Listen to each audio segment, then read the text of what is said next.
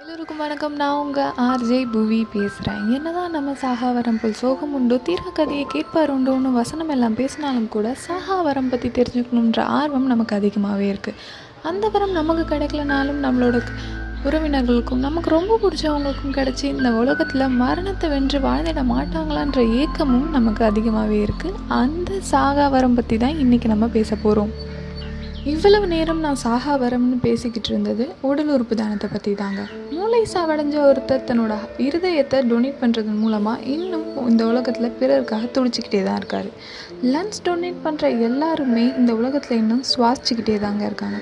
தன்னோட ஸ்கின்னை டொனேட் பண்ணுற ஒவ்வொருத்தரோட உருவமும் இந்த உலகத்தில் அழியாமல் வாழ்ந்துக்கிட்டே தாங்க இருக்குது இப்படி நம்ம உடம்புல இருக்க எட்டு உறுப்புகள் வரைக்கும் நம்ம தானம் செய்கிறதன் மூலமாக இந்த உலகத்தில் சாகாமல் நம்ம வாழ்ந்துக்கிட்டே தான் இருப்போம்.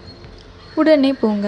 நீங்கள் ஆர்கன் டோனராக மாறுறது மட்டும் இல்லாமல் உங்களுக்கு ரொம்ப பிடிச்ச யாரெல்லாம் இந்த உலகத்தை விட்டு போகாமல் வாழ்ந்துக்கிட்டே இருக்கணும்னு ஆசைப்படுறீங்களோ அவங்க எல்லார்கிட்டேயும் இந்த சாகாவரம் பற்றி சொல்லுங்கள் சாவை நேருக்கு நேராக பார்க்குற அந்த நிமிஷம் அந்த நொடி கண்ணில் ஒரு துளி பயம் கூட இல்லாமல் உதட்டில் சிரிப்போட மீசையை முறுக்கிக்கிட்டு கூந்தலை கோதிக்கிட்டு கெத்தாக இருக்கலாம்.